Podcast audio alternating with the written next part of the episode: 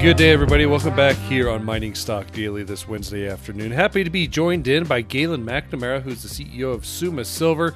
Summa Silver trades on the TSX Venture with SSVR and on the OTCQB with SSVRF. They are a happy supporter of the podcast as well. Uh, we got a number of things to catch up with you about, Galen. Uh, not only do you have brand new drill results out of the Hughes property in outside of Tonopah, where you're currently located now. Uh, we also need to follow up on the latest out of New Mexico, uh, and then maybe we'll talk a little bit of macro at the end here. So let's just jump into it because we got a number of things to hit on. Drill results, oh, big round of drill results out of the Hughes property, and you know, good grades, uh, some good widths here. But I mean, this is, you know, I, I guess you know, give us that thirty thousand foot view of what you want us to take away. Yeah, yeah. Thanks, Trevor. And, and first of all, it's always great to be on here and, and catch up and chat. Uh, but yeah, 30,000 foot view. I mean, the more we drill this property, the more we realize, uh, to use a cliche, there's just so much juice left to squeeze here.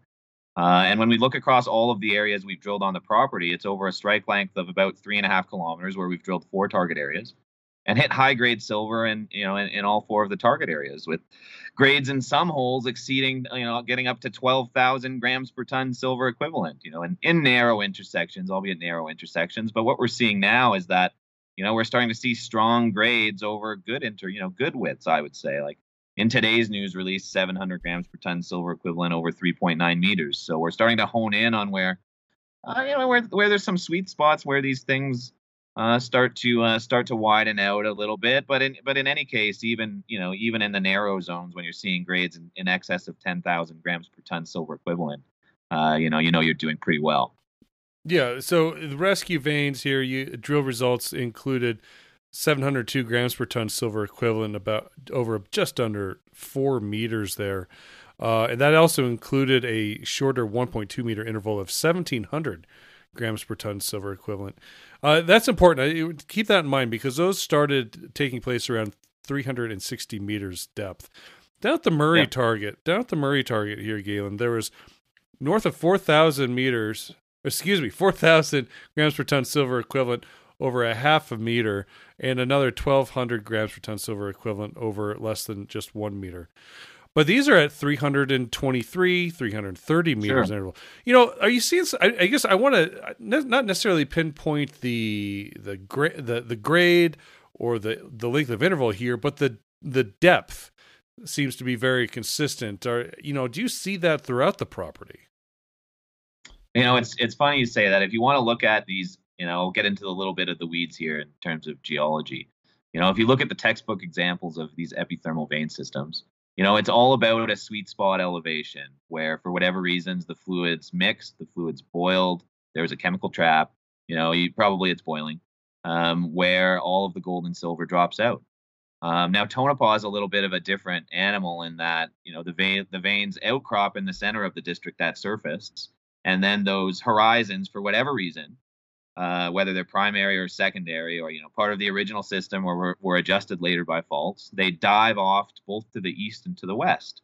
So we're just happened to be and at murray is west of the center of the district belmont is east of the center of the district.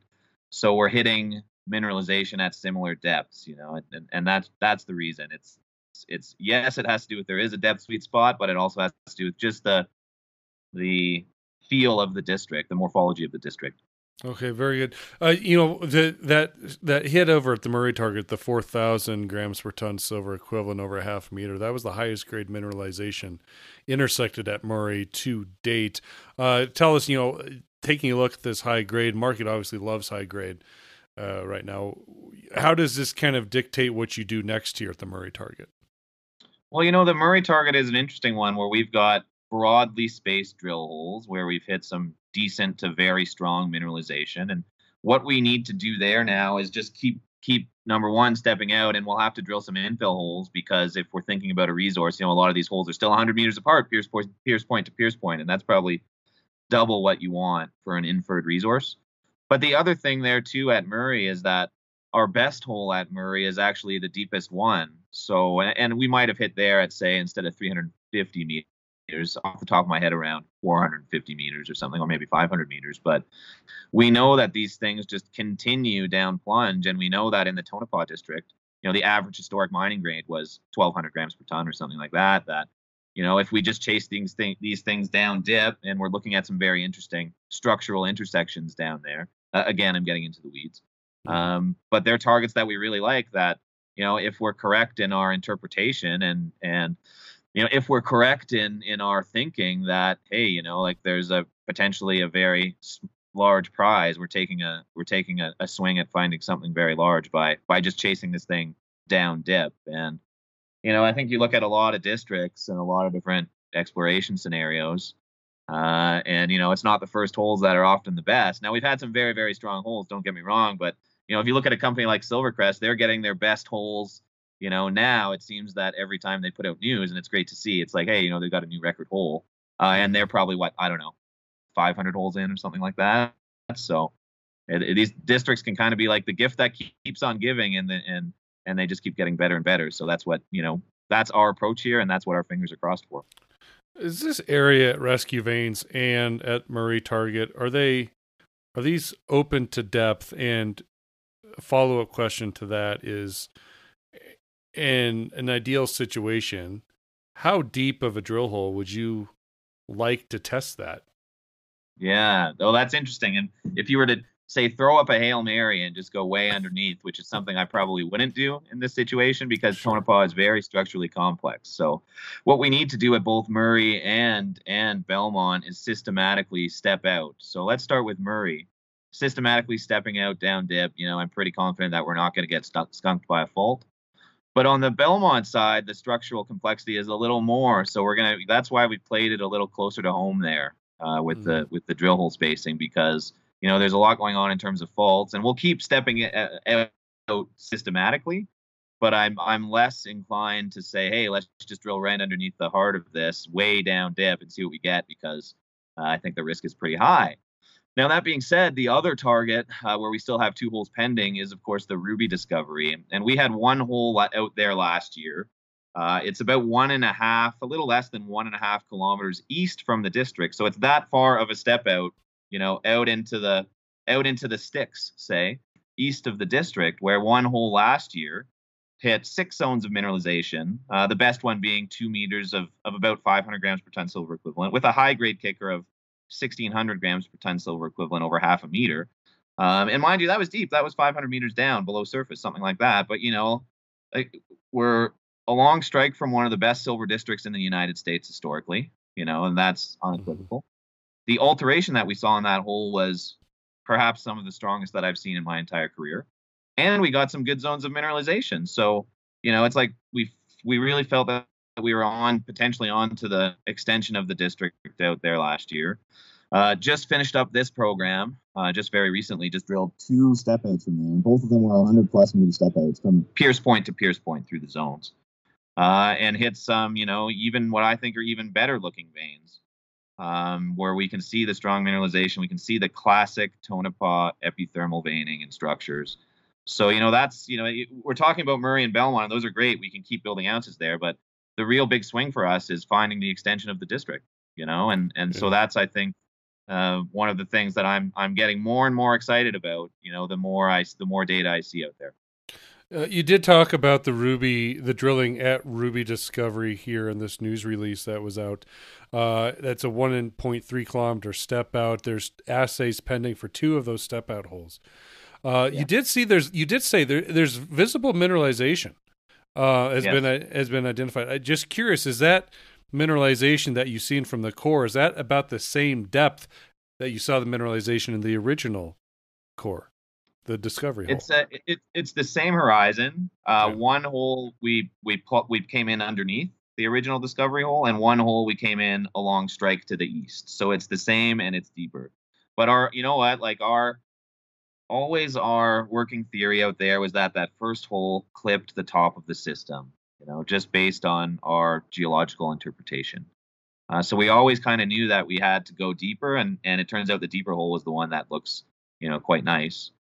Um, but you know that that really doesn't scare us at all because what we're looking for here is another Tonopah, right? And and uh, you know I just think to myself, well, Tonopah produced 175 million ounces of silver, uh, 1.85 million ounces of gold, you know, in the early part of the 20th century.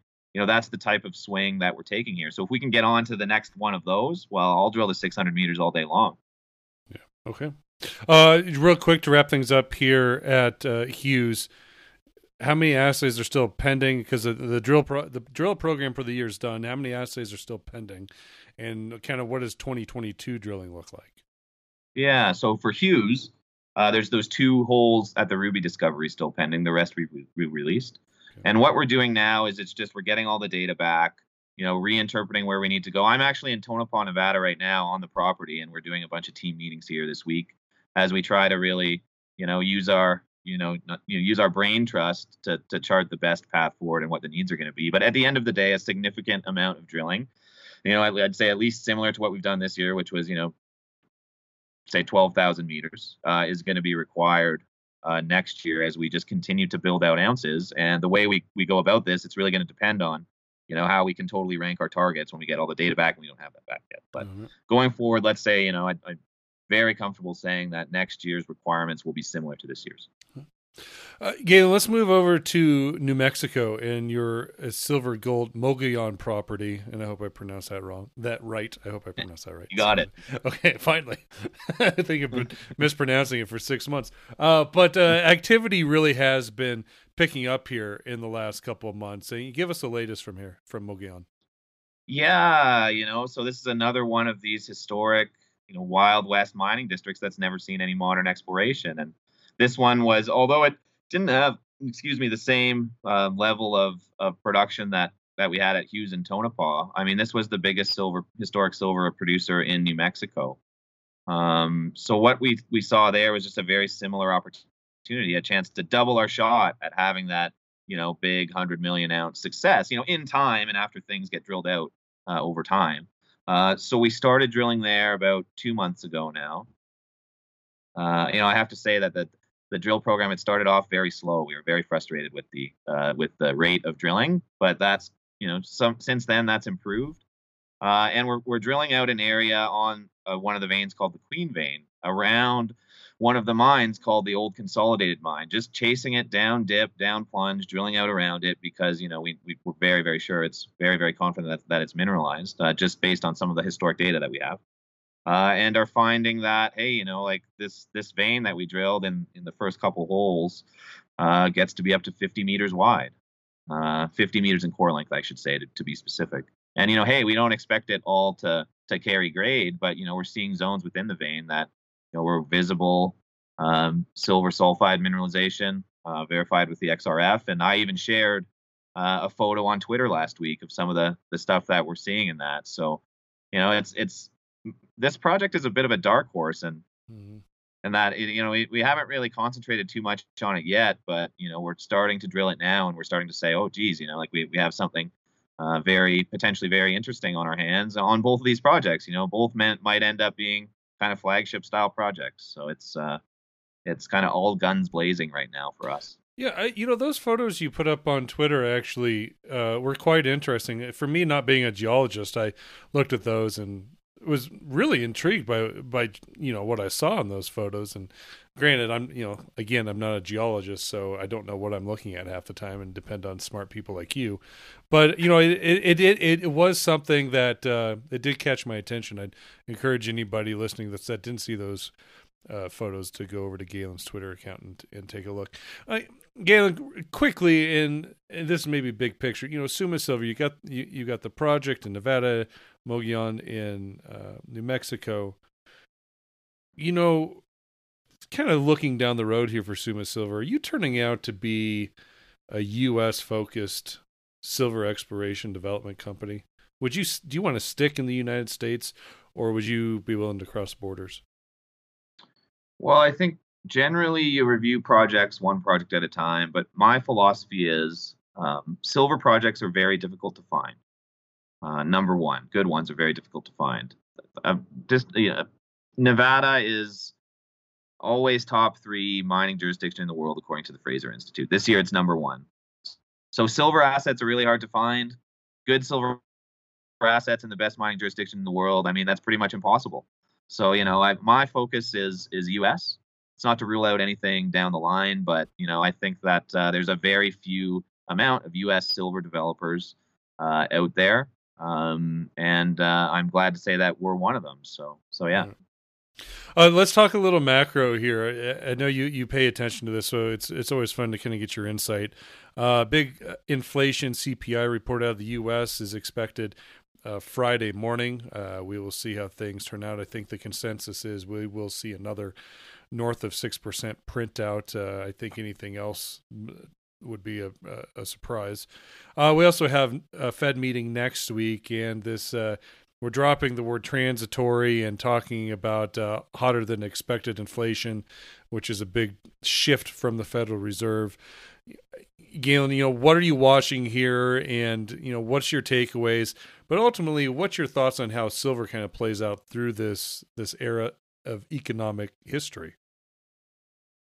Yeah, yeah. So I guess I guess I'll ask you, Trevor. What's the over under on whether the CPI print is going to be six point two, you know, or more? Yeah, right? I, it's. I mean, in, honestly, it's if it comes. If think about this, Galen.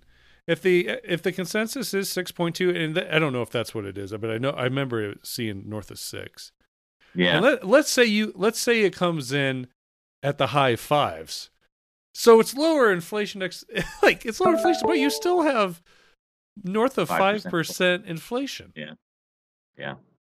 Well, you know, the other thing that's interesting too is that okay, well, we all knew it wasn't transitory. Uh, anybody reasonable, you know, knew it wasn't transitory from the moment they started using the word transitory, which I had never heard before. I had never even heard that word before. Okay, so yeah, sure thing, sure thing. It's a lot like our um, relationships prior to being married, Galen. yeah, that's true. but but if you know if they drop that word now and and the consensus has already moved past that, you know, and how far how how quickly does this move move out of control? And and uh, it's something that I am personally think is very scary. Uh, so you know, I think that we have probably something similar uh, on Friday in terms of a CPI percent to what we had uh, the last time around six. I wouldn't be surprised if it's a bit lower, just so the Fed can take a win and start using that language. Um, Five and a half percent is a win. getting better, right? Things are getting better, and then the meeting next week they'll probably play down inflation, right? right? And and then we'll get hit in the precious metals again. But at the end of the day, they can only do this for so long. We're building up water behind a dam, and you know that can't go on forever, right? Uh, the, the last stat that I just like to share too is that you know the percentage of U.S. dollars that have been printed since the beginning of 2020 is something like 40% of all U.S. dollars in circulation have been printed. You know, in the last uh, couple years, like there's no way around.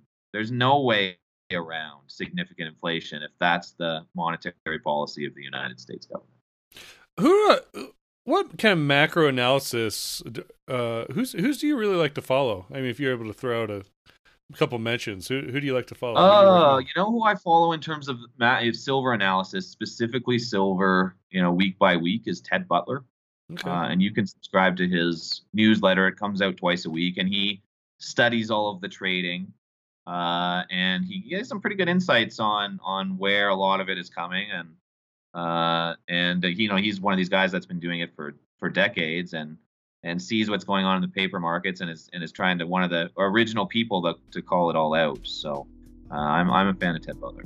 All right, uh, Galen, a pleasure to have you on. Good luck there while you're uh, boots on the ground in Tonopah, and I know you're heading up to Reno for the AEMA conference for a day or two as uh, your team will be giving a presentation. It's always a fun time with AEMA in Reno. Uh, but until next time, buddy, uh, I'll, t- I'll tell you what, we'll probably talk again next year. So uh, happy holidays and happy new year. Same to you, Trevor, and thanks for having me on. It's Galen McNamara of Summa Silver again, trading on the TSX Venture with SSVR and on the OTC QB with SSVRF.